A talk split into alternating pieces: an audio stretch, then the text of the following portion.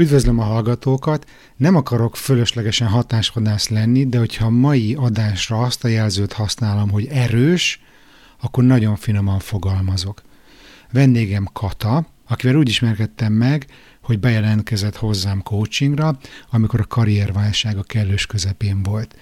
Hamar kiderült, hogy ő már tényleg megjárta a hadak útját, 20 éves korában kétszer is megpróbálta kioltani a saját életét, ezután többféle egyéni és csoportos terápián vett részt. Azon kívül, hogy szerette volna megosztani a történetét és az abból adódó tanulságokat, nagyon jó partner volt abban is, hogy beszélgessünk arról, mi a különbség a coaching és a terápia között, ahol egyébként én is meg tudtam osztani a saját személyes tapasztalataimat a terápia kapcsán, illetve a Kata is össze tudta hasonlítani, hogy mit tapasztalt a velem közös munka során, illetve mit tapasztalt a különböző terápiák alatt. Ha te is szeretnél velem dolgozni, akkor a hibrid coaching módszeremről megtudhatsz többet a halottnak a coach.hu weboldalon. Kezdődjön az adás, főcím ez itt a Halottnak a coach, a Bán Andrással. Szia Kata, nagyon szépen köszönöm, hogy elvállaltad ezt a beszélgetést a Halottnak a Coach podcastban. Üdvözlöm. Szia András, szia! Üdvözlöm a hallgatókat én is. Kérlek, mesélj magadról. Kata vagyok, 34 éves, és körülbelül 10 éve élek Londonban, és hát én is aktív hallgatója vagyok a podcastnak, illetve hát most már járok hozzád is. És eddig úgy nagyjából két ilyen burnoutom volt, az egyik az körülbelül 10 éve, 19, a másik meg úgy most. Annak a eredménye volt, hogy, hogy hozzám jöttél, igaz? Igen, igen, a... igen, igen. Tudnál először is arról egy picit mesélni, hogy miért költöztél ki Londonba? Milyen céljaid voltak, amikor uh-huh, uh-huh. kimentél? Szóval én budapesti vagyok, és Pesten jártam egy egyetemre, illetve kettőre. Az egyiken éppen halasztottam, hogy egy újat el tudjak kezdeni. Az elsőt azt azért kezdtem el, az még annó még ebbe az ingyenes első diplomába volt, és középiskola után gyakorlatilag ez a muszáj csináljunk valamit, tanuljunk valamit egyetemen, és akkor ott elkezdtem egy egyetemet, aztán két évvel később indult egy másik szak, egy művészetmenedzsment szak, mely engem mindig is az ilyen művészetek érdekeltek, és indult egy ilyen angol nyelvű művészetmenedzsment képzés, és akkor gyakorlatilag arra az fizetős volt, és akkor megkértem a szüleimet, hogy, hogy arra hadd járjak, és azt mondták, hogy oké, okay, járhatsz arra is, kifizetjük, de csak akkor, hogyha a másikat, ami ugye az ingyenes, azt is befejezem ami rendben volt, és akkor azon ott így halasztottam még ott az elején, hogy a másik, a, az új egyetemmel többet tudjak foglalkozni, vagy meglássam, hogy milyen a kettő esetleg együtt. És uh, akkor abból elvégeztem két évet, és a harmadik év az ott uh, szakmai, kötelező szakmai gyakorlat, és akkor nem akartam Magyarországon maradni, gondoltam, hogy világot látok, és akkor így jöttem ki először Londonba 2009-ben. Miért nem akartál Magyarországon maradni? Mert ilyen, engem mindig inkább a modern művészetek, mondjuk a divatfotózás, divattervezés, nem is a divattervezés, hanem a divat bemutatóknak a szervezése érdekelt, vagy, vagy kortás művészet, és ezek otthon annyira nem főleg akkor még aztán nem is nagyon volt lehetőség ebben elhelyezkedni vagy tanulni, és ezért akartam mindenképp külföldre kijönni. Ha, értem.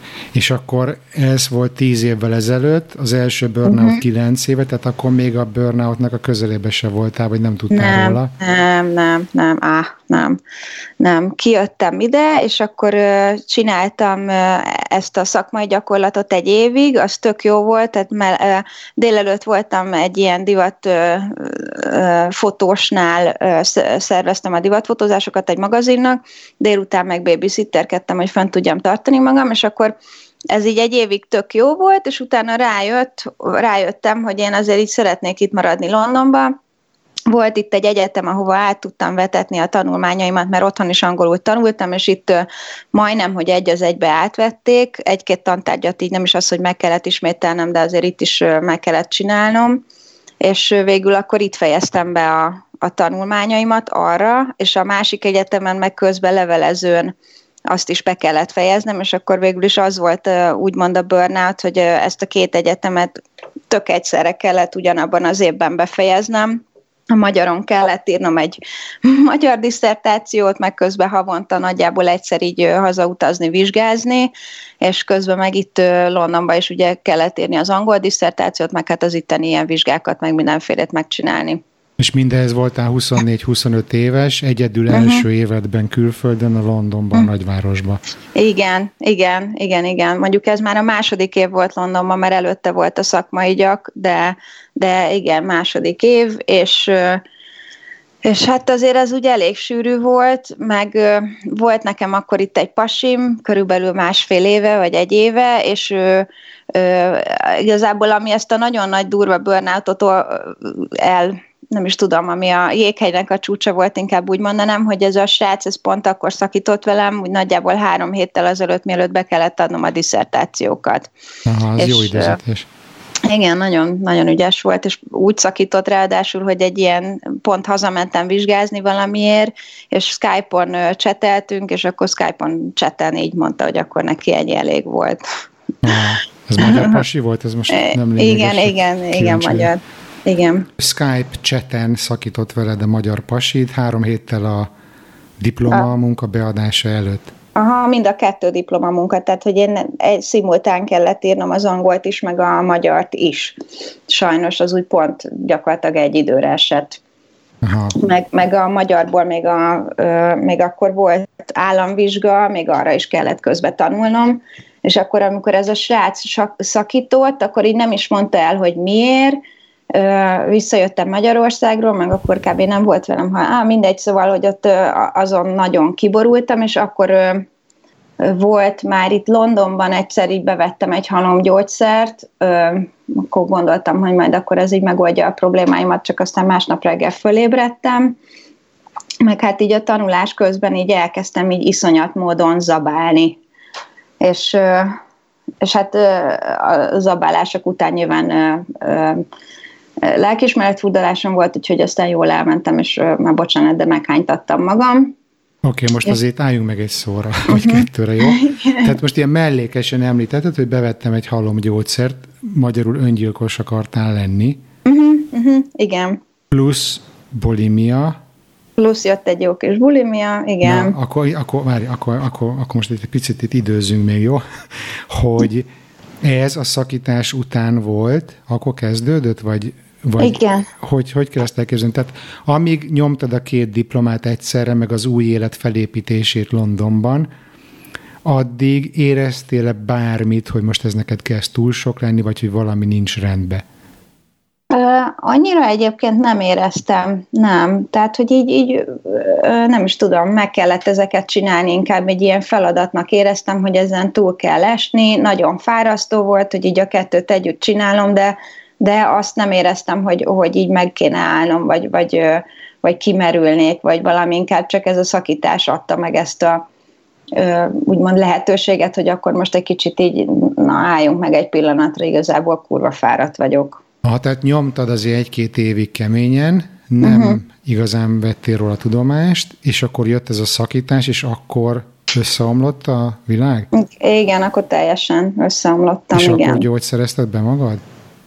Igen, akkor így, be, hát nem is tudom, hogy most az már ilyen öngyilkosságnak, kísérletnek számított de minden esetre így ki akartam ütni magam egyik estére, hogy, hogy, hogy egyszerűen elegem van mindenből, úgy éreztem, hogy minden rossz irányba megy, és, és akkor az így, igen, bevettem egy pár gyógyszert. Aztán, aztán haza kellett utaznom az államvizsgára, beadtam. Várjál, így... bocs, bocs Kata, még, még, még lehet egy kicsit erről beszélgetni? Igen, csak, csak meg ott is lesz egy érdekes történet. Ah, okay. Jó, jó. Mondja. hogy hazautaztam az államvizsgára, itt beadtam az angol diszertációmat, és akkor a magyart is közben beadtuk, és hazautaztam az államvizsgára, és igazából ott lettem nagyon otthon szarul, mert akkor már úgy éreztem, hogy otthon vagyok a, a biztonságos környezetben, úgymond, attól függetlenül, hogy édesanyám még éppen ilyen folyamatos veszekedésbe voltak, és úgy várható volt, hogy akkor lesz egy vállás, de legalább ott voltam a saját szobámban, otthon, és, és akkor már volt egy olyan nap, amikor fölkeltem, és konkrétan én nem tudtam kikelni az ágyból, de még csak megfordulni se tudtam. Tehát ugye az egyik oldalamon feküdtem 8 órán keresztül. De hogy nem tudtál megfogni, hogy fizikailag nem volt annyi erőd, vagy? Igen, nem, nem csak erőm, erőm lett volna, csak egyszerűen nem volt semmilyen fajta élni akarásom. Tehát, hogy így nem érdekelt, hogy most megmozdulok-e, az se érdekel, hogy lejön-e anyám és észrevesz, vagy hogy bárki észrevesz, egyszerűen semmi nem érdekelt, úgy éreztem, hogy, hogy egy senki vagyok, és csak így el akarok tűnni a világ elől. És ez mennyi idővel volt a gyógyszeres epizód után? Hát talán egy-két héttel, mert úgy, úgy jöttem kb. haza. És ez Igen. ma a vizsga után?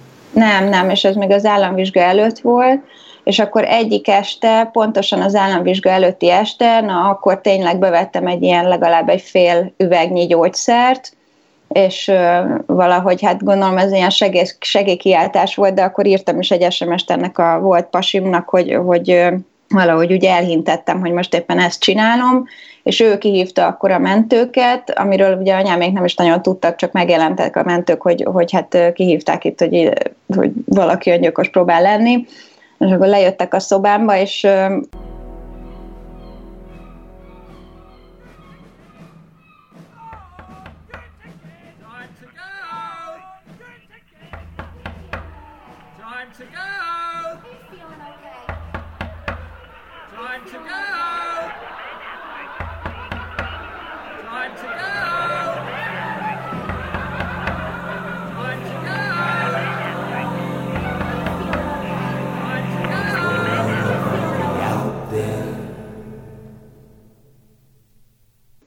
gyakorlatilag miután egy olyan nyugtatót vettem be, ami tehát ha, ha csak nem vesz be valaki egy ilyen hatalmas mennyiséget, akkor igazából nem történik semmi, csak leszadálja az ember. Tehát, hogy én ott magamhoz tértem, és akkor ö, anyám még teljesen meg voltak rémülve, vagy hát nem is tudták, hogy mi történik, és akkor bevittek engem így a, a detoxba, de igazából nem voltam annyira szarul, hogy mondjuk ki kelljen mosni a gyomromat, hanem ott hagytak aludni egy pár órát, és akkor hajnal ilyen öt körül anyukám hazavitt, és mert aludtam ugyan egy kicsit tovább, és akkor reggel hétkor keltett föl, hogy hát akkor államvizsga van.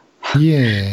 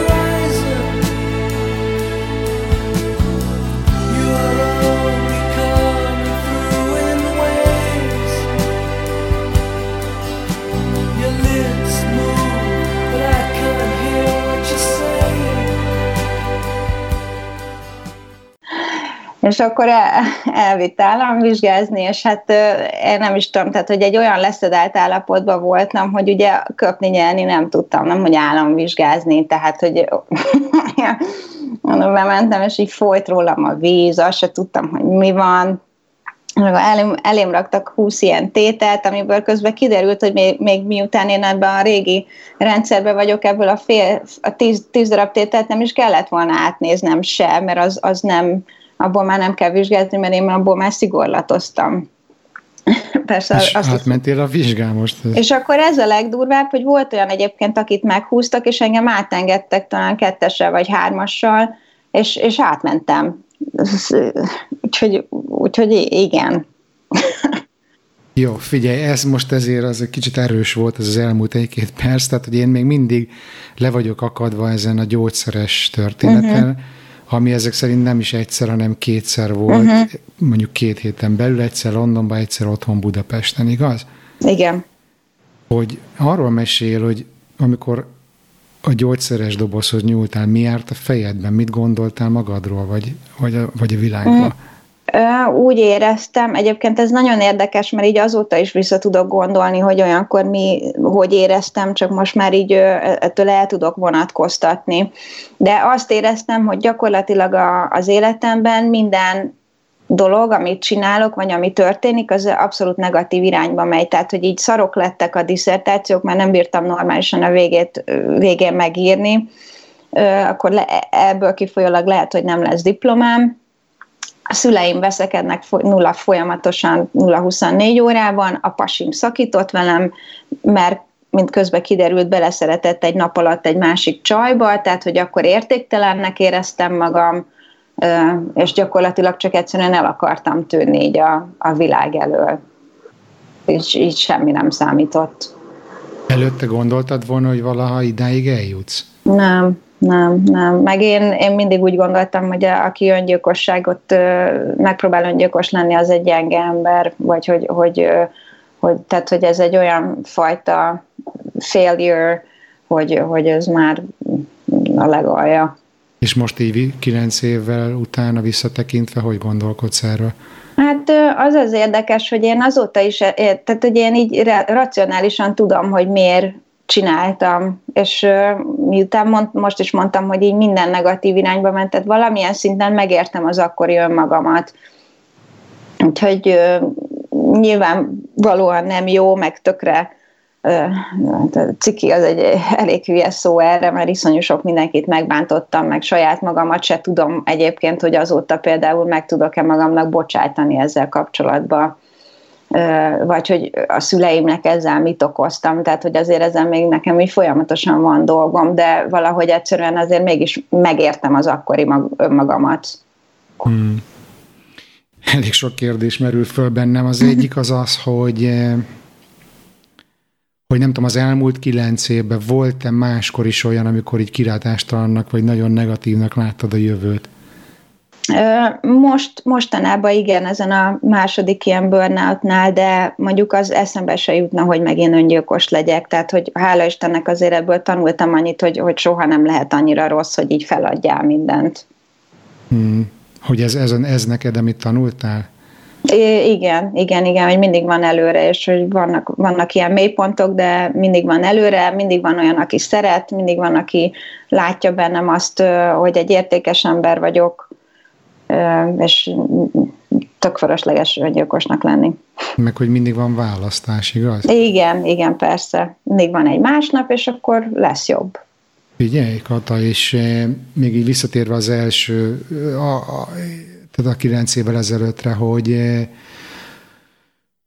mielőtt így bedobáltad a gyógyszereket, hogy esetleg eszedbe jutott az, hogy valakinek szólsz és beszélsz arról, hogy hogyan érzel?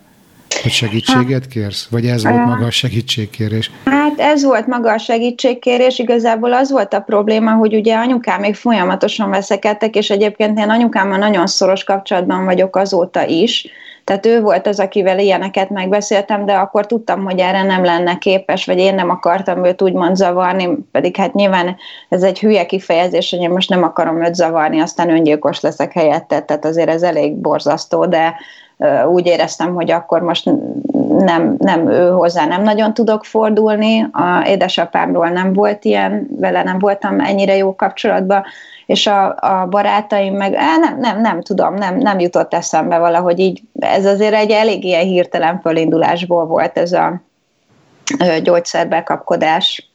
Hmm. Értem. És a bulémia az, az mikor kezdődött? És a, bulimia az akkor kezdődött, amikor ez a pasim szakított velem, és akkor kezdtem el zabálni, mint állat, és ez egy olyan jó fél évig tartott is, és akkor az öngyilkossági kísérletem után még mindig ment ez a bulimia, és ott egy idő után már annyira szarú voltam, hogy ilyen nagyon durva hogy gyomorgörcseim lettek, meg ez úgy nagyjából akkor is voltam, amikor öngyilkos akartam lenni, vagy megpróbáltam, és, és akkor volt ez, amikor már ilyen durva gyomorgörcseim voltak, hogy mondom, jó, akkor lemegyek a házi orvoshoz, mert ez így nem oké. és akkor a házi orvos beutalt ott a helyi ö, pszichológushoz. Ez most Magyarország? Vagy London? Igen, ez még Magyarországon Aha. volt. Tehát akkor én gyakorlatilag egy évre ott haza is költöztem, Aha, amikor ez a sok szarság volt. Meg itt befejeztem Aha. ugye a sulit, itt nem volt ugye most, hogy akkor miért maradjak itt, a pasim sincsen, stb. Meg, meg hát pihenésre volt szükségem. Értem. És akkor otthon maradtam egy évig, oda elküldtek a helyi STK-ba, aki egyébként egy nagyon kedves orvos volt, őt nagyon szerettem, és ő, neki mondtam, hogy hát volt ez az öngyilkossági kísérletem, meg mellé van a bulimia is, és akkor mondta, hogy jó, akkor a bulimiával kapcsolatban ő be tud engem rakni egy ilyen, pont akkor indult egy ilyen csoportterápia az egyik egyetemen, azt hiszem Semmelweis, vagy, vagy lehet, hogy nem, nem, nem tudom pontosan, de hogy indult egy ilyen bulimiásoknak egy ilyen csoportterápia, hogy az fog segíteni, és az baromi sokat segített is, pluszba, meg ezen két hétig ment így a vacilálás, de ő azt mondta nyilván, hogy ugye írjunk fel gyógyszert, antidepresszánst.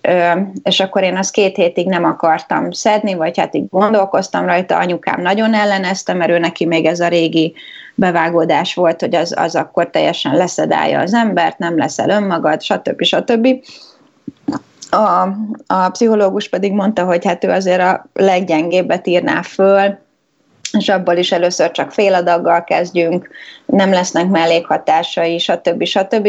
Gyakorlatilag valamiért nem az, hogy rábeszél, de könnyű is volt engem rábeszélni, mert tényleg annyira szarul voltam, hogy így lehet, hogy akkor még a, nem is tudom, egy-két ilyen terápiás alkalmat se bírtam volna normálisan, hogyha önismeretre elkezdek járni.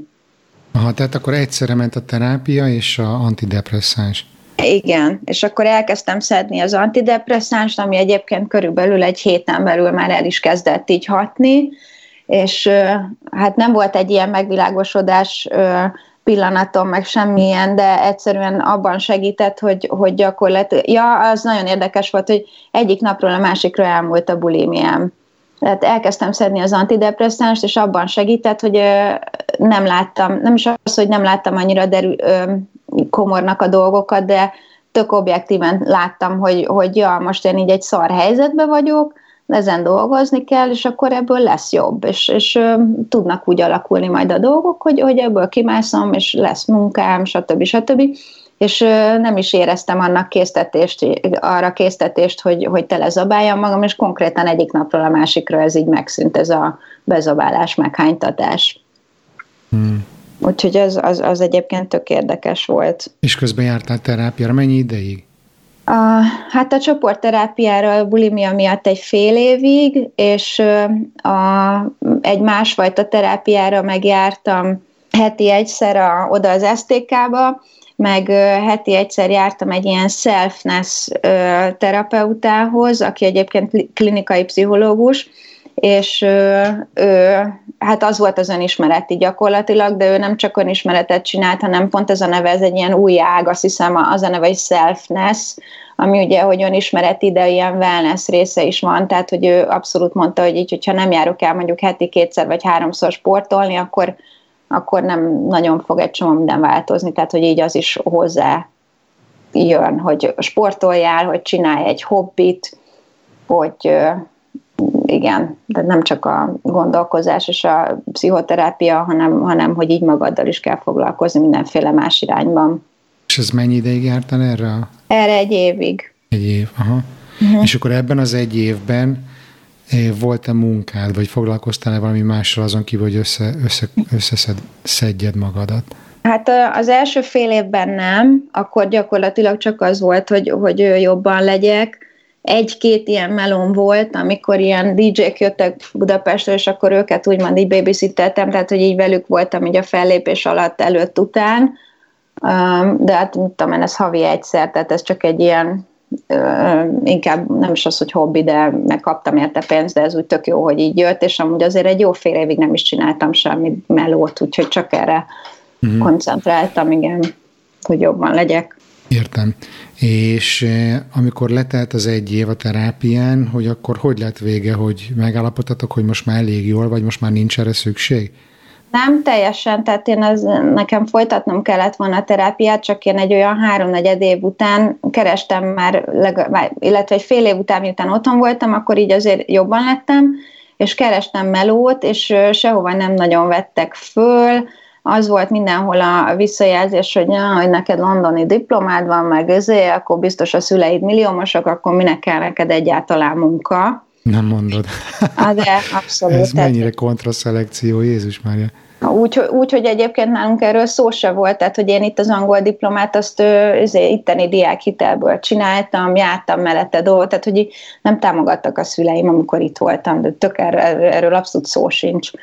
És ja, hogy, hogy ja, te tudsz angolul, azért, akkor ő, na, borzasztó volt így ez a hozzáállás, és akkor eldöntöttem, hogy jó, hát akkor visszajövök. És akkor ezért és... maradt abba a terápia? Hogy igen. Londonba?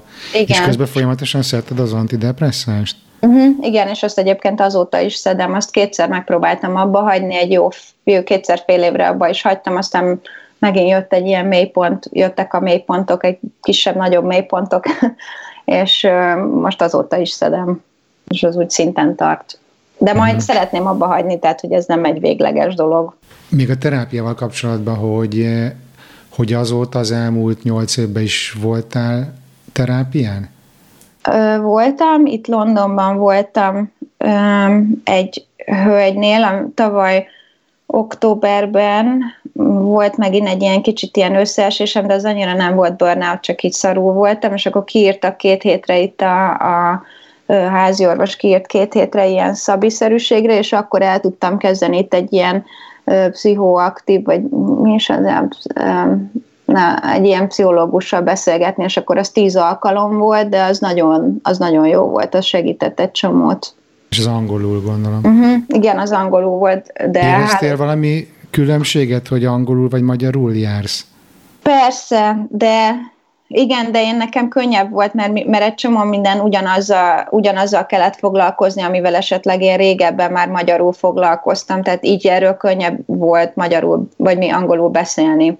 Aha. De meg hála Istennek nagyon jó volt ez a csaj, akinél voltam, mert ő se angol volt, hanem dél-afrikai, tehát hogy így nem éreztem úgy, hogy most így nem, nem tudom, hogy hála Istennek nekem ezzel jó tapasztalataim Aha. voltak, de azért nyilván más ma- magyarul erről beszélni természetesen, tehát így teljesen más.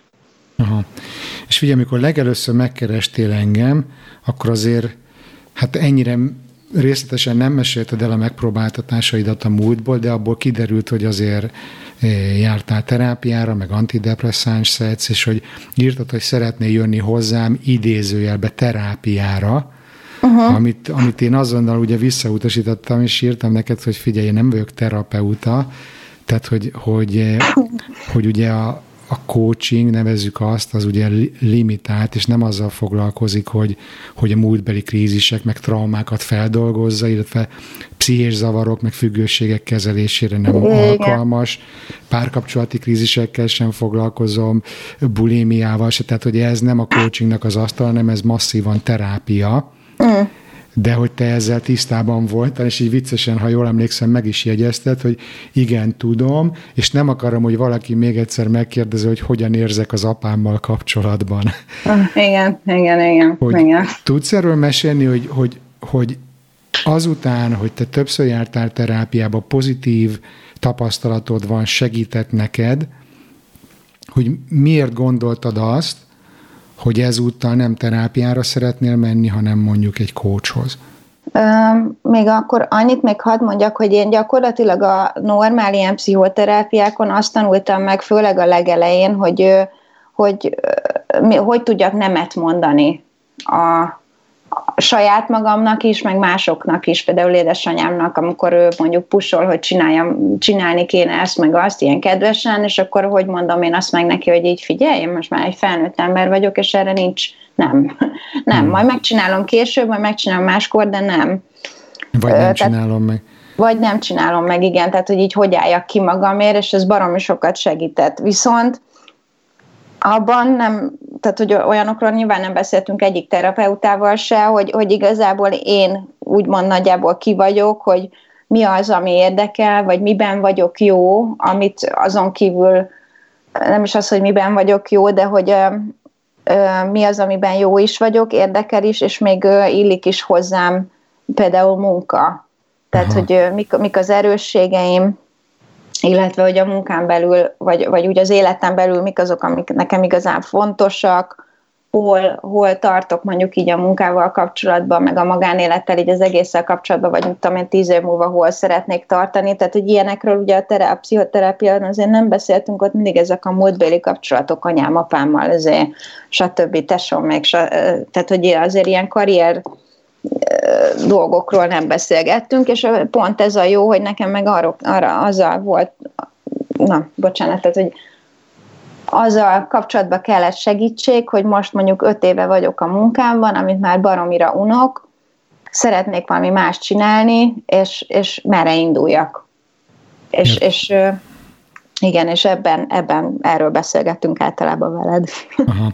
Figyelj, Kata, hogy hogy én is ugye jártam terápiára évekig, és, és én is nagyon sokat köszönhetek ennek. Nem tudom, hogy nálad mennyire volt, hogy hozzájárult a terápia ahhoz, hogy megismerd jobban önmagadat. Persze, persze. Hát igen, ez, ez hogy, hogy mikor tudok nemet mondani, amikor én érzem, hogy nekem már valami sok, de más az nem látja, és akkor csak azért is csinálom, csak azért is, hogy ilyenkor nemet kell mondani, amikor, hogy mondjuk nekem a szüleimmel való kapcsolatban nagyon sokat segített, apukámmal annyira nem volt jó egy ideig a kapcsolatom, meg el is váltak, akkor nem beszéltünk, és hát e, ez, ez is mindig egy ilyen kő volt így a szívemnél, és vele is beszélgettünk most már egy-két éve, és, és az, az is sokkal jobb lett. Meg megértettem a, a terápián keresztül, hogy vajon ö, fú, most nem megyek bele részletekbe, de hogy édesapámnak volt egy lánya, aki körülbelül 16 éves korában rákban meghalt. És, Az édesanyától, és vagy mástól? Nem, nem, egy előző kapcsolatból uh-huh. volt. De hogy ugye nekem meg volt ez az öngyilkossági kísérletem, és hogy hát azért mondjuk ezt így, hogyha hozzáveszük azt, hogy apámnak meg már meghalt egy, egy lánya, akkor azért ez őt elég durván érintette, attól függetlenül, hogy ő ezt nem fejezte ki számomra. Vagy ő nem eleve nem fejezi ki mondjuk az érzéseit annyira. De hogy én ebbe bele se gondoltam, hogy egyébként neki lehet, hogy ez a, az előző lányával való dolog is följöhetett akkor, amikor nekem ez volt. Ez kicsit erős ez a sztori, most nem akarok itt nagyon belemenni, meg kommentelni, de... Hát igen, igen, durva, de hála Istennek mondjuk ezért is kerestelek meg, mert nekem ez meg már rég, régen történt, és például az én öngyilkossági kísérletemről is most már így tök, tök normálisan tudok beszélni, tehát hogy így voltak egyébként olyan emberek, akik például utána nem beszéltek velem évekig, mert így megijedtek tőle, amit meg is értek, csak mondjuk az se, az se egy jó választás, hogy mondjuk így egy ilyen baromi jó barátommal nem beszélek két évig azért, mert ő így megijedettől, vagy nem is tudom. Ah. Meg gondolom, azért neked is föl kellett dolgozni magadba, hogy erről tudjál Persze. beszélni, mert mert szerintem a terápia abba is segít, hogy, hogy az a történet, amit magunknak elmesélünk az életünkről, meg magunkról, az a sztori a fejünkben hogyan alakul. Uh-huh. Mert hogy ez nagyon sok mindent meghatároz. És hogy nekem például a, a, a terápián az volt az élményem, hogy, hogy rengeteget segített megismerni önmagamat, hogy, hogy mi hogyan alakult ki mondjuk gyerekkoromtól kezdve uh-huh. nálam, miért van bizonyos reakció bizonyos helyzetekben mindig, hogy ez honnan jön, ezeket megérteni, és akkor nyilván a terápiás módszerekkel ezeket meg is változtatni, ebben rengeteget segített, és egy idő után ennek hatására éreztem azt, hogy hogy bizonyos élethelyzetekben másképp viselkedek, mint korábban, és akár ennek köszönhetően ugye jobb is a, a kimenetel, meg jobban is érzem magam, de mégis egy, egy két-két és fél év terápia után én például azt éreztem, hogy, hogy nekem most már sokkal konkrétabb segítségre van szükségem, hogy nem a múltba nézni, meg nem azt nézni, hogy most én miért vagyok ilyen, hanem uh-huh. azzal a csomaggal, amit én értek nagyjából, hogy ilyen vagyok, hogyan tudom ezt a hétköznapi életben a legjobban alkalmazni, kamatoztatni, hogyan tudok arra a helyre kerülni, ahol én a helyemen érzem magam, legyen az munka, legyen az ország, legyen az barátság, vagy másfajta emberi kapcsolatok.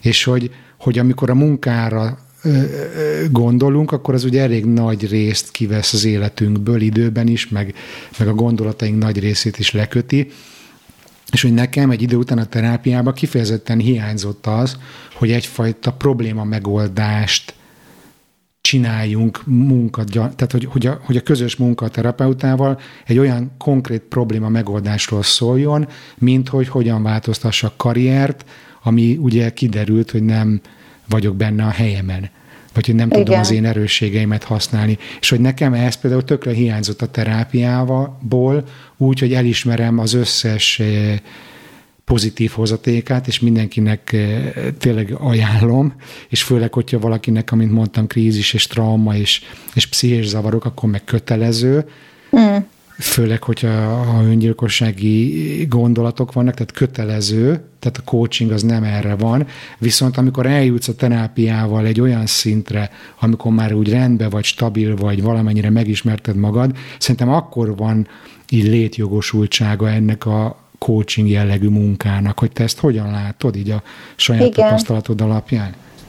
Igen, abszolút. Tehát nekem, amikor 8-9 éve volt ez a terápia, akkor úgy jobban is lettem, utána visszajöttem Londonba, és akkor úgy is éreztem egészen mostanáig, hogy elhelyezkedtem egy olyan munkában, amit úgy élvezek, illik is hozzám, tehát, hogy így végül is megcsináltam ezeket a dolgokat, amit így a terápiával kapcsolatban kellettek, a szüleimmel jobbak lett, jobb lett a kapcsolatunk, tesómmal is, stb és munkába is olyat kerestem, ami viszonylag kreatív.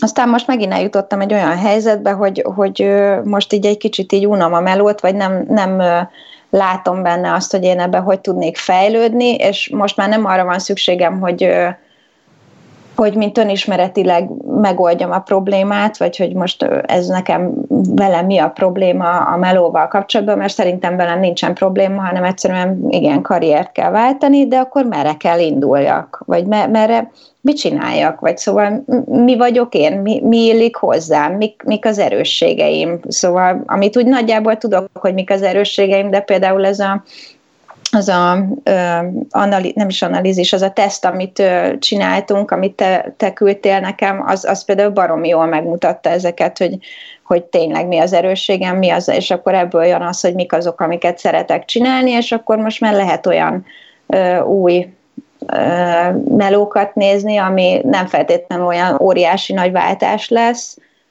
de, de hát azért akkor is egy más irányba kellene elindulni, mint amiben most vagyok. Tehát ami nekem így nagyon fontos volt, amikor még így az elején írtál nekem, így az első e-mailben, most abból hagy idézek egy mondatot, uh-huh. azt írtad, hogy már megvan a hajlandóság arra, hogy váltsak, tudom, hogy szükségem van rá, de rettenetesen félek, mert hát félelmetes újra kezdeni, karriert váltani. És hogy mi ugye igazából ezen kezdtünk el közösen dolgozni, és ahogy mondtad, ugye azzal kezdtük, hogy föltérképeztük, hogy mik az erősségeid, és hogy arra kezdtünk el fókuszálni, hogy az erősségeidre és az eddigi szakmai tapasztalatodra, meg az eddigi fel, eddig felhalmozott tudásodra építve, hogyan tudunk úgy, hogyan tudsz úgy elmenni egy új irányba, ami, ami neked örömet okoz, vagy ami, amit te sokkal inkább értelmesnek érzel, mint most. Tehát, hogy itt nem arról beszélgettünk, hogy most mindent kidobni az ablakon, és Igen. elmenni, nem tudom, asztalosnak, vagy kávét főzni, Igen. Hanem, hanem megpróbáltuk a legtöbbet kihozni a, az adottságokból, illetve föltérképezni azt, hogy mi az, ami hiányzik esetleg ahhoz, hogy elérjed azt a célodat, a, ahol, ahol te úgy érzed, hogy boldog lennél, és hogy ahhoz milyen lépéseket kell tenni. Tehát, hogy Igen. nekem ez a része például így a, terápiában abszolút nincs meg. Nem, nem, nem. Az én tapasztalatom szerint nincs. Nem, hogy gyakorlatilag én sem beszéltem sose ilyen karrier, vagy egyáltalán munkáról, maximum a munkában annyit említettem meg, hogy mondjuk, ja, hát nem szeretem a kollégáim nem olyan kedvesek, de hát igen, nem, tehát nem volt szó arról, hogy karrier, vagy én mit szeretek csinálni, mi, ez, amit csinálok, az egyáltalán illik-e hozzám, ö, ö, meg hogy, hogy igen, hogy ö, mi az, ami igazán fontos mondjuk abban a dolg, munkát, tehát hogy érzem-e fontos, érzem-e eléggé kielégítőnek a munkámat olyan szempontból, hogy, hogy ad-e valamit úgymond az emberiségnek, vagy hogy mondjam, tehát hogy van-e ö, értéke tehát ilyenekről azért nincsen szó mondjuk egy pszichoterápián. Mi ezeket azért elég jól átbeszéltük, igen, igaz? Igen, igen, pontosan, igen. tudsz erről egy kicsit mesélni, hogy ez hogyan segített neked, hogy kaptál valami új információt, vagy, vagy csak más megvilágításba helyezte azt, amit eddig tudtál? Hát hogy mind a kettő, kaptál? tehát mondjuk így az erősségeim a, a, ezzel a teszt folyamán az tök jó volt, és abban azért volt olyan, ami meglepődtem, amin én mondjuk nem feltétlenül gondoltam volna, hogy én olyan vagyok, és az ott így pedig nagyon kijött.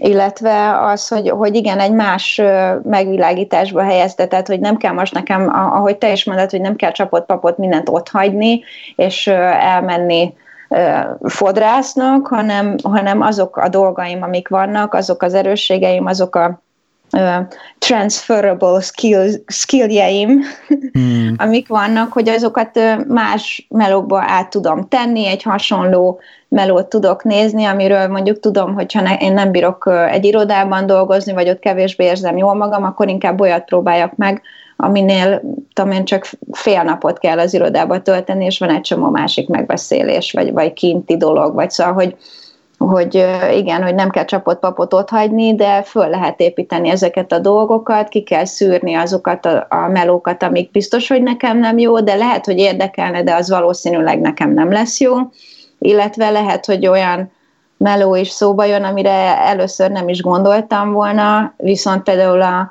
az erősségeim alapján tök simán tudnám csinálni, és, meg, és érdekel. Meg az értékrendedhez passzol. Meg, a, meg az igen, meg az értékrendemhez passzol, mint ezek, a, amit beszéltünk, ilyen öko, meg NGO-kkal való hmm. foglalkozás, vagy bármi. tudatosság. Igen, tehát hogy így én nem gondoltam volna, hogy most esetleg olyan melókat is nézhetnék magamnak, pedig egyébként tök jók. Vagy szóval, hogy itt tök érdekel, igen. Ah.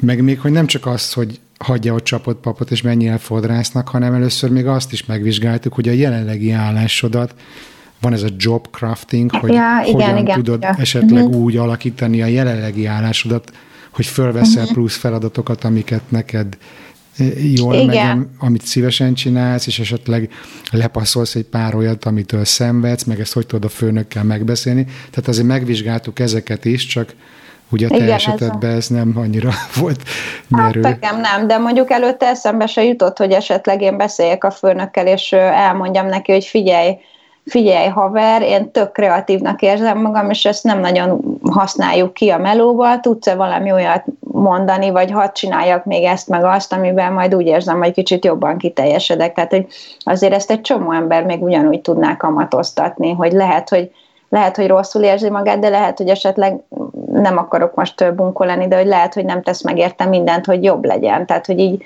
a főnökök meg egy csomó szor szerintem tök nyitottak arra, hogyha valaki mondjuk több dolgot akar csinálni, vagy így oda akarja pluszba rakni magát, te is mondtad, hogy ezeket nem úgy kell leülni, hogy jaj, én olyan szarul érzem magam, hanem úgy kell velük leülni, hogy figyelj, én, én izé, tök jó vagyok ebbe, abba, meg abba, ezek közül ezt meg azt használom, viszont ezeket a jó tulajdonságaimat vagy skilljeimet nem használom, és mi lenne, hogyha mondjuk jobban belevonnál a XY részébe a munkának, hogy abból én többet tudjak tanulni. Tehát, hogy ez, ez hogyha én, hogyha főnök lennék, és ilyet hallanék, akkor áldjon meg az Isten, akkor hát ezt igen. mondanám.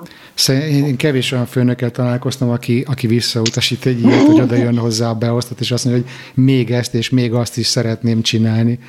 Igen. Tehát, igen. Úgyhogy ja, ez nekem előtte egy eszembe se jutott, mert csak azt láttam, hogy ezt nem szeretem, ebből ki akarok lépni, innen el akarok menni, aminek valószínűleg ez lesz a vége, de, de hogyha kicsit jobban érezném magam a melóba, akkor tudja, hogy erre rámennék, és akkor lenne lehetőség arra, hogy más csináljak, vagy többet csináljak egy kicsit, ami, ami jobban érdekel.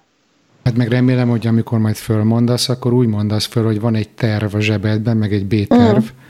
és hogy ja, sokkal hát inkább igen. tudatosabban, igen, meg erő, erősebben mész el, mint hogy így, na jó van, cseszétek meg, léptem. Igen, meg hát igen, nem, nem jó azt úgy egyik napról a másikra ott hagyni, hogyha nincsen az embernek ö, ö, igen, vagy félretett pénze, vagy bármi, vagy, vagy partner, vagy, vagy egy másik meló, amiben már át, hát mondjuk az se jó feltétlenül, hogyha már egyből van egy másik meló, amiben átmegy, mert lehet, hogy a pihenésre van szüksége. Igen. De igen. Igen, de hát ezeket szerintem nagyon jól áll, át, átbeszélgettük, és én nem tudom, most így azért megkérdezem tőled, hogy, hogy most hogyan tekintesz a jövőbe, és hogy ez mennyire különbözik attól, ami volt mondjuk nem tudom, 5-6 hete, amikor megkerestél. Uh-huh, uh-huh. Igen, én, én nem is gondoltam egyébként, hogy e, ilyen rövid, ala, rövid idő alatt ö, fogunk tudni ennyire, ennyire sok mindent ö, haladni, mert gyakorlatilag most úgy érzem, hogy hogy ugyanúgy azért ez egy challenge lesz, hogy váltsak, de már nem vagyok tőle beszarva. Nem, nem az van, hogy így baromira félek, hanem ez egy tök pozitív dolog, ez a változás az érdekes, izgalmas lesz, pozitív értelemben, úgyhogy gyakorlatilag várom ezt már az egészet. Nyilván nem lesz annyira egyszerű, de, de igen, hogy, hogy ez a félelemérzet az azt hiszem így megszűnt. Hmm, ez tök jó, meg azért arról, a, a, tehát, hogy azért, mint ami négy-öt-hat alkalommal azért nagyjából ezt így sikerült így át, vagy sikerül ezt így átbeszélni, de hogy utána a jövőben, hogyha ha van egy helyzet, vagy van egy, egy útelálkozás, vagy valahol betolsz, akkor ugye bármikor mondtam, hogy, hogy, hogy uh-huh. tudsz jönni hozzám, és akkor lehet, hogy csak beszélünk egyszer, vagy kétszer, és akkor mész, mész tovább az utadon. Igen, igen, abszolút. Egy, tök jó néha egy ilyen objektív képet kapni a saját helyzetedről, mert, mert én mondjuk úgy látom, hogy esetleg igen, minden negatív, vagy be vagyok szarva, vagy valami, és akkor valaki ezt objektíven meg tudja mondani, aki például, tehát hogy ez, ez nehéz, mert mondjuk, hogyha anyukámmal vagy a pasimmal beszélnék erről, akkor lehet, hogy ők is próbálnának objektívek lenni, de én azt mégse fognám föl annyira, mint hogyha mondjuk veled beszélek, aki egy coach, és igen, az, azzal a tudásanyaggal dolgozol, amit én nem mondok neked, és hogyha az, on, na bocsánat, hogy onnan tudsz objektíven ö, velem foglalkozni, meg megmondani, hogy ö, valószínű mondjuk nekem mi illene, mi nem, vagy mivel kell foglalkozni, akkor az egy tök jó dolog. Ja, én is szeretek anyukámmal, apukámmal megbeszélni dolgokat, de valahogy tudom, hogy ők mindig elfogultak. Igen, Tehát, hogy így, igen. Jó, oké, okay, jó, jó igen, esik, szükség, meg barátokkal is jól esik, de az, az azért más. Szükség van egy ilyen külső megmondó emberre, vagy hogy mondjam, azért ez nem teljesen igaz, de, de te egy picit mondtad, igen. Te mondtad meg, hogy mi, mi vagy te, vagy ki vagy te, vagy miben ja. vagy erős. Amúgy meg igen. Na, szuper, ez, ez nagyon jól hangzik, Kata, és, és nem tudom, hogy van-e még valami, ami benned maradt, mert hogy, hogy említetted, hogy hogy a, hogy a burnout kapcsolatban, hogy voltak testi tüneteid, így a, így a beszélgetés előtt, nem tudom, hogy erre így kitértünk-e, vagy... Mm. Hát igen, nekem például ez a bulimiám, ez kifejezetten attól lett, meg például nekem soha nem volt pánikrohamom, tehát tudom, hogy az, az ilyen tök általános lett, az egy, egy csomó mindenkinek pánikrohama is van, például nekem az soha nem volt, viszont én baromira sokat alszom. Tehát, hogy így túl, túl, túl sokat is. Nekem például tudom, hogy az az egyik ilyen tünet, amikor egyszerűen fölkelek mondjuk délbe, és meg utána délután visszafekszem három órára, és utána lefekszem éjfélkor megint. Tehát, hogy ilyen 10 órákat alszom egy nap. Meg, és hogy úgy érzed, hogy ez ilyen hangulati dolog? Tehát, hogy ez nem... Igen, igen, igen, abszolút. Nem mindig van így. Nem, nem, meg mondjuk nekem van ilyen, hogy fölkelek reggel, és ez a ilyen igazi ilyen, ami most múlt héten is volt, az is ezzel a burnout kapcsolatos, hogyha be kell mennem még a melóba, akkor, akkor, akkor egyszerűen megőrülök. Egy ilyen idegesség, de ugyanakkor egy ilyen depresszív idegesség, hogy tehát nem a, nem a nem az a fajta ilyen pánikrohamszerű idegesség, hanem egy ilyen depresszív, igen, ami ez, hogyha még be kell, igen, be kell mennem, akkor egyszerűen fejbe van magam, megőrülök tőle. Meg hála, hát igen, ez a bulimia volt. Nem tudom, hogy egyébként a bulimia visszajött volna, hogyha például nem, szed, nem szedném a gyógyszert, ez egy érdekes kérdés. Mert, mert néha azért például nekem az evés ez egy ilyen pótcselekvés, vagy hogy mondjam, és azt tök jól tudom így kontrollálni, de lehet, hogyha nem, nem lennék esetleg a gyógyszeren, akkor kevésbé tudnám kontrollálni. A bulémiában nem merek beleszólni, de most csak mm. a zabálás, nassolásra kapcsolatban viszont saját tapasztalat is. Tehát az van, hogy a kiégésnek, amikor már így kezdesz így szépen belemenni, eljutsz abba a fázisba, amikor valamivel kell, hogy szinten tartsad magadat, amikor már bele vagy fásulva, és, és, és már napi szinten van nehézséged, akkor van, aki elkezd többet piálni, többet uh-huh. szívni, uh-huh. hülyén hangzik, de többet sportolni, tehát azt is el lehet vinni extrém irányba. Abszolút alap, hogy elkezd az ember stressz, vagy többet zabálni, Tehát, hogy nekem is azért ez volt, amikor kiköltöztünk Svédországba, simán felszaladt, nem tudom, 5-6 kiló, mert, hogy, mert ugye nekem a, a, a zabálás, meg a cukor volt az, amivel így, így úgymond doppingoltam magamat. Tehát, hogy, Igen. hogy, a, hogy a zabálás az simán lehet a túllevés, vagy a, vagy a nemevés, az, az, az egy jele annak, hogy a kiégés folyamatában szépen benne vagy. Most Igen. mondom, nem, nem a bulimiával kapcsolatban nyilatkozok, mert ahhoz nem értek. Ja, persze, persze. Meg, meg én például állandóan beteg vagyok, tehát, hogy ez, ez lehet, hogy egy kicsit pszichoszomatikus is, hogy mit tudom én, elkezdem fújni az orrom, és akkor már úgy érzem, hogy jaj, hát én akkor holnapra beteg leszek, és akkor ilyenkor a szervezet úgy is reagál, hogy megbetegszik, hogy állandóan náthás vagyok, egy csomót fáj a fejem, tök, tök, tök hülyesség, tehát hogy itt semmi, semmiből egyszer csak fáj a fejem, meg minden, minden bajom van folyamatosan, úgyhogy ez is szerintem egy ilyen tünet. Hmm. És éppen tervezel még folytatni a terápiát? Hát jó lenne, igen, csak mondjuk ezek után, hogy volt mondjuk ez a tíz alkalom, amit Londonban, ezért azért tényleg jobban szeretnénk, meg most veled, hogy beszélgetünk a magyarul, azért jobban szeretném magyarul a, a terápiát, tehát ha valamikor visszatérek hozzá, azért jobb lenne magyarul. Hmm. Úgyhogy, úgyhogy egyébként igen, kéne. Ez, ez tök, nehéz, tök nehéz kérdés, főleg, hogy külföldön vagy, hogy hogyan találjál magyar terapeutát, vagy magyar uh-huh. segítőt, hogyha mondjuk coachhoz akarsz menni, akkor azt. De én is, a, a, már ezt többször mondtam, de én is abszolút ebbe hiszek, hogy, hogy ez, ezek magyarul azért jobban működnek, tök mindegy, hogy milyen jól tudsz angolul, vagy, a, vagy az adott ország nyelvén. Mm. Igen, igen, meg hát meg a külföldön még nehezebb, mert te is mondtad, hogy így lehet, hogy elmész egy terapeutához, és az nem szimpatikus, tehát a igen. külföldön kicsit nehezebb elmenni még mondjuk háromhoz, hogy abból aztán megtaláld azt, akivel tényleg tudsz együttműködni. Igen. Tényleg is mhm. egyébként, ha nem, nem baj, csak tényleg ez érdekel, uh-huh. hogy, hogy amikor, amikor úgy döntöttél, hogy, hogy elkezdesz velem dolgozni, hogy előtte nem tudom, hogy keresgéltél vagy nézelődtél vagy hogy így általában a coaching szakmával kapcsolatban nincs a fenntartásod, vagy nincs az, hogy kóklereknek gondolod őket, vagy bizalmatlanság?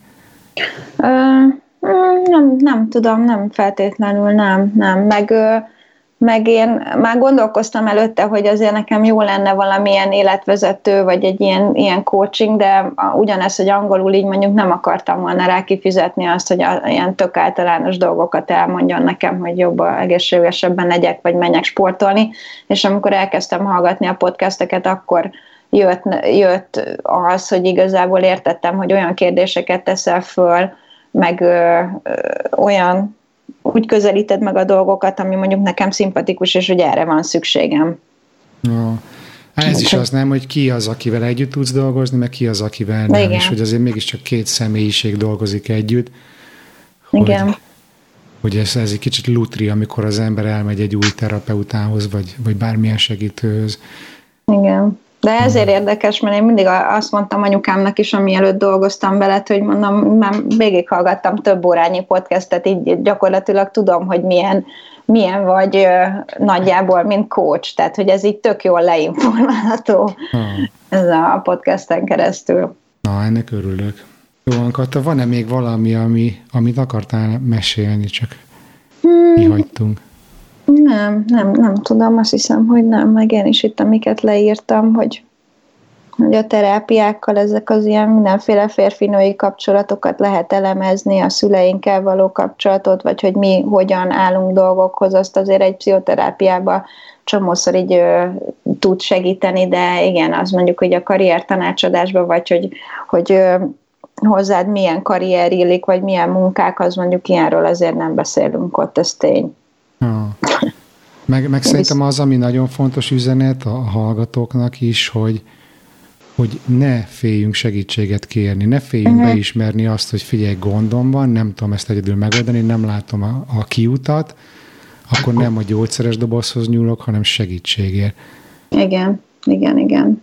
Meg, ö, meg mondjuk egyébként én azt szeretem mondani, bár nem, nem vagyok egy ilyen nagy antidepresszáns ö, párti, de hogy például nekem egy ilyen tök gyengét írtak föl, és az nekem majdnem, hát gyakorlatilag effektíve megmentette az életemet, hogy úgy mondjam. Tehát, hogy így tudom, hogy egy csomó ember elítéli az antidepresszánsokat, de van, akinek meg, meg, meg tényleg ez, ez az, amit segít. És ez a pszichiáternek az asztala, tehát ez megint olyan, amiben én igen, nem szeretnék véleményt se nyilvánítani. Amikor én az előbb utaltam, hogy gyógyszerhez nyúlni, akkor nem az antidepresszánsra ja, gondoltam, tudom, hanem tudom. az öngyilkossági kísérletre. Ja, ezt tudom, igen, ezt értettem. Igen. Hát. Ja. De ja. hát igen, meg veled se arról beszélünk, hogy mondjuk az én anyukám hogy áll ehhez, vagy őt hogy érintette az, hogy például én megpróbáltam öngyilkos lenni, mert nyilván ez is még egy ilyen olyan dolog, amin nekem dolgoznom kellett a pszichológussal, de veled mondjuk ez így szóba se jön. Mert hát nem, meg nem én azért elétől kezdve egyértelmű voltam, hogy mi az, amiről fogunk beszélni, és mi az, hm. amiről nem. Igen, nem, nem ez a fókusz a coachingnál. Oké. Okay. Jó van, Kata, figyelj, én, én sok sikert kívánok neked, hogy, hogy az a változás, amit szeretnél elérni, az bekövetkezzen és örülök, hogyha ebbe bármiben tudtam segíteni. Én is. Jaj, még egyébként egy Igen. dolog eszembe jutott, hogy még az még mondjuk az pszichoterápiából volt, de hogy az tök sokat segített, hogy egyszer dolgoztam egy, amikor turnémenedzser voltam, egy DJ-nek volt az egyik fellépés előtt egy fél órával egy ilyen nagyon durva ki ilyen idegi összeomlásra így oda jött hozzám, hogy vagy hát a reptéren voltunk, hogy ő ezt nem bírja megcsinálni így a fellépést, és hogy így nem, egyszerűen nem bírja, és így láttam, tudod, így a kétségbeesést a fején, és például akkor baromira sokat segített az, hogy hogy, hogy tudtam, hogy hogy kéne vele bánni, hogy nekem mi esne jól, hogy egyszerűen csak így félrehívtam, és mondtam neki, hogy így nyugodjon meg, ha megcsinálja a fellépést, jó, ha nem, akkor nem. Tehát, hogy így nem, nem kell pusolni magát, nem, nincs, nincs ö, semmi kényszerezettség, vagy kötelezettség, ö, ne aggódjon. Tehát, hogy például ebben mondjuk így a, akár még a coaching is segíthetne ilyen szempontból, mert te is ugyanezt adod nekem többek között, hogy, hogy nem kell lesz szanaszét izgulni, hogy, hogy nem óriási karrierváltásról van szó, vagy nem egyik napról a másikra, és nem kell minden áron megszakadva változtatni. Hát igen, hogy nem forradalom, hanem evolúció, igen. meg, meg igen. szerintem az is, hogy, hogy, hogy kimondjuk, hogy oké okay félni, oké okay félni igen. a változástól, értjük. Uh-huh. Mindenki fél uh-huh. a változástól. Igen. Csak hogy ezzel mihez kezdjünk. Hát pontosan, igen. Uh. Meg hogy a változás nem egy rossz dolog. Uh. Hú, nekem volt egy nagyon erős élményem, ez, ez egy ilyen hipnózis alatt volt a terápia során, és az volt, a, az volt a feladat, én ezeket ilyen tripnek hívom, mert tényleg módosult tudott állapot egyébként, és az volt a trip, hogy, hogy, hogy képzeletben találkoztam a 45 éves önmagammal, az 50 éves önmagammal, meg azt hiszem a 80 vagy 90 éves önmagammal így a hal, halálos ágyamon és hogy akkor voltak beszélgetéseim a jövőbeni önmagammal. És emlékszem, amikor ez a 90 éves bandi, a bölcs, mm. azt mondta nekem, hogy, hogy a változással kapcsolatban egyetlen egy dologtól kell félni, és az az, hogyha nem történik meg. Uh-huh. Hogy képzeld el, ha minden ugyanúgy maradna, mint ma. Uh-huh. Uh-huh. Úgyhogy nekem ez egy ilyen óriási flash volt, csak hogy ilyen drogos nyelvet használjak, de, de hogy ez így nagyon be, Aha. bekarcolódott nekem. Ezzel kapcsolatban kérdezhetek? Aha. Mert én például ö, ö, ilyen, mi is volt ez, hip, hipnózis, hipnoterápia? Aha, hipnoterápia. Aha. Hogy ilyenre én például soha nem jártam, és ezzel kapcsolatban én baromi szkeptikus vagyok, hogy, hogy hogy itt hogy indul el egy ilyen terápia, vagy, vagy hogy tehát tényleg működik? Vagy, vagy Azért szóval, röhögök, mert amikor először mentem, mondom, kicsit úgy voltam, hogy figyelj, ez tuti, hogy rajtam nem fog működni, na, na. lássuk meg. Hogy ott a, a, izé, lógatja ott a szemed előtt a, nem tudom, a kristálygömböt, és az azt kell nézni, nem igen. Az a baj, hogy rengeteg ilyen vásári mutatványt láttunk már a tévében, meg itt-ott, erről a hipnózisról, amikor a színpadon ott izé csorig, csorog a nyál a csávónak, és puszilgatja a kakast, vagy nem tudom. Tehát, hogy, hogy szerintem ez iszonyatosan rossz eh, image a, a, a hipnózissal kapcsolatban. Én nem tudom, inkább ahhoz hasonlítanám, hogyha valaki esetleg szokott meditálni, uh-huh. hogy egy kicsit más hullámhosszra kerül az agy, és hogy azért ez egy éber hipnózis, tehát hogy totálisan képbe vagyok azzal kapcsolatban, hogy mi történik körülöttem, hallom, ahogy elmegy a teherautó az utcán, meg, meg tehát nem az van, hogy azt sem tudom, hol vagyok. Aha. Kicsit még ahhoz is tudom hasonlítani, amikor ilyen nagyon jól szív be az ember mondjuk spanglival, és akkor így megnyílnak olyan kapuk, így a tudatalattinál, hogy, hogy följönnek olyan dolgok, amik úgy egyébként nem. Tehát, hogy uh-huh. valahogy egy ilyen, egy ilyen kinyílnak kapuk, azt mondanám, a tudatalatti felé, és hogy egy ilyen félig éber állapotban ö, tudsz ö, dolgokat fölhozni, és a terapeuta pedig segít abban, hogy szimbólumok formájában megfejtsed azt, hogy az mit jelent. Uh-huh. Fantasztikus. Tehát, tehát én nekem először volt, amikor először jártam, akkor ilyen kognitív behavior terapira jártam, uh-huh. ami egyébként tök jó volt, de amikor vége lett, akkor annyi volt, hogy na jó, akkor most már tudom, hogy miért érzem szarul magam, most már tudom, hogy miért jönnek az automatikus negatív gondolataim, most már tudom, hogy mik azok, és most már tudom, hogy ez a módszer arra, hogy átkeretezzem az automatikus negatív gondolataimat. Oké, okay, uh-huh. de még mindig ugyanúgy jönnek, de még mindig ugyanúgy szarul érzem magam. Bassza meg, ez nekem nem jó, ez nem elég, érted? Igen, és a változtatásról meg igen, arról meg nincsen szó. És akkor ez volt, ami nagyon nagy plusz volt a, a, a hipnoterápiával kapcsolatban, hogy, hogy, hogy lementünk, és, és megértettem, vagy át nem tudom, hogy ezt most, erre biztos van egy szakszó, amit én most így nem fogok tudni alkalmazni, de hogy azok a traumák, vagy, vagy krízisek, amiket mondjuk gyerekként átélsz, azt egy kicsit így átdolgozni, vagy nem is uh-huh. kicsit, vagy, vagy, uh-huh. vagy me, megdolgozni, nem tudom, ezek olyan csinált szavak. De hogy igen, és akkor a hipnoterápia az magyarul volt, ugye? Abszolút, abszolút. Aha, aha, aha. És egyébként ja, az a durva, hogy eleinte ugye élő, nem ugye, eleinte élőbe csináltuk, de utána Skype-on is működött. Tehát én ez volt, amiben meg aztán végképp szkeptikus voltam, és figyelj, szuperül működött. Egyébként nem mondom, megint mint tapasztalati szakértő beszélek, nem, nem terapeuta, de hogy, hogy azért amennyire én tudom, van, aki könnyebben, és van, aki nehezebben adja át magát, vagy nehezebben uh-huh. hipnotizálható. Én szerintem én a könnyű kategóriába tartozom. Aha, érdekes. Pedig előtte te is szkeptikus voltál. Teljesen, de csak azért, mert nem tudtam, uh-huh. miről van szó, és nem tudtam, hogy na most ez fog-e működni. De, de a kíváncsiság is hajtott, hogy na nézzük már ezt meg mi ez. De, de nem lebegtem a szék fölött, meg semmi ilyesmi, nem ültem szöges ágyon, meg ilyenek nem voltak. Ez zseniális. Ez mondjuk, hogy, hogy Skype-on keresztül is működik, ezzel most teljesen vagyok hidalva. Ha. Nagyon érdekes. Most tudom. Jó ez a Skype. ja, ja, ja. Például nekem, ami segített, amikor így nagyon lent voltam, meg ezzel a burnoutba, amikor, és azt az itteni pszichológus mondta, ez az angol, hogy, hogy oké, okay, hogy mondjuk néhány embernek működik a meditáció, én valamiért egyszerűen nem, nem vagyok, nem, vagy nem szeretek így meditálni, hogy így ülök csöndbe és hallgatom azért a zenét, hanem például nekem olyan fajta meditáció segített, hogy mondjuk elmegyek sétálni. És azóta is minden nap így megpróbálok így majdnem egy vagy általában két órát így sétálni, amikor gyakorlatilag csak arra figyel az ember, hogy, hogy nem figyel. Hogy, ja, hogy a mindful hogy, walking, nem?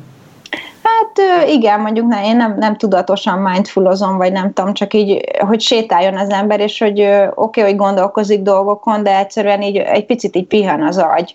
És ugyanerre van például a, mostanában sokan csinálják a kertészkedést, vagy, vagy mit tudom én például, hogyha elmegy valaki jogázni, meg sportolni, akkor is ugye pihen az agy addig, mert egyszerűen nem tud másra koncentrálni, mert le van foglalva azzal, hogy mit tudom én, emelgeti a súlyokat, vagy jogázik, de a, nekem például a sétálás is ugyanilyen terapeutek, ami... Terápiás hatása van.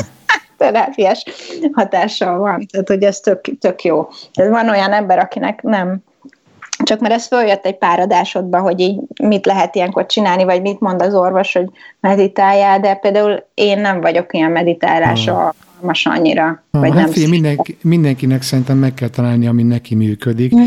De most a te sétáló sztoridról eszembe jutott Judit a leges-legelső epizódból. Igen, igen, igen, ez a, hogy hova menjek sétálni, de hát mi? Vagy, vagy ne, nem megyek sehova, akkor miért sétáljak? Igen, Tehát, hogy, igen. Hogy neki Na, az elején ez volt nekem is, és akkor mondta az orvos, hogy hát csak úgy menjél sétálni, és hát jó, de mennyi ideig, vagy, vagy, vagy, vagy mi most akkor sétáljak egy órát ából béve, vagy mit csináljak? És hát nem, csak úgy menj el sétálni, és akkor igazából egyszer-kétszer elmentem, és aztán így ráéreztem, úgyhogy ez egy érdekes dolog. De, de egyébként ez abszolút egy ilyen mindfulness módszer, és a mindful walking, hogy, hogy mit tudom én, mhm. figyelj arra, hogy a talpad a, a földet érinti, amikor kisétálsz az erdőbe, akkor lélegez mélyeket, érezd az illatokat, tehát hogy, hogy hogy azokra a, a, a testi érzésekre figyelj oda, ami, ami épp akkor veled van. Igen, igen, igen. Csak még ez egy ilyen tök jó dolog. Nagyon köszönöm, hogy megosztottad velünk a, a történetedet, és, és azért ez elég erős fordulatokban gazdag történet volt, uh-huh. és örülök, hogy most már tudsz így róla beszélni. Megköszönöm, hogy elmesélted azt is, hogy, hogy milyen volt eh, együtt dolgozni.